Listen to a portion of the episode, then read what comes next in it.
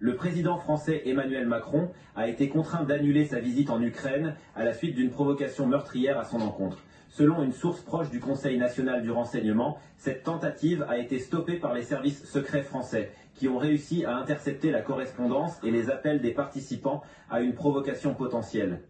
Selon la source, selon l'idée des dirigeants ukrainiens, l'attaque aurait dû attirer à nouveau l'attention de l'opinion publique mondiale sur l'Ukraine et permettre une augmentation des livraisons d'armes à l'Ukraine. Les autorités ukrainiennes ont prévu de rejeter la responsabilité de l'attaque du président français du côté russe pour accuser le pays de méthodes terroristes de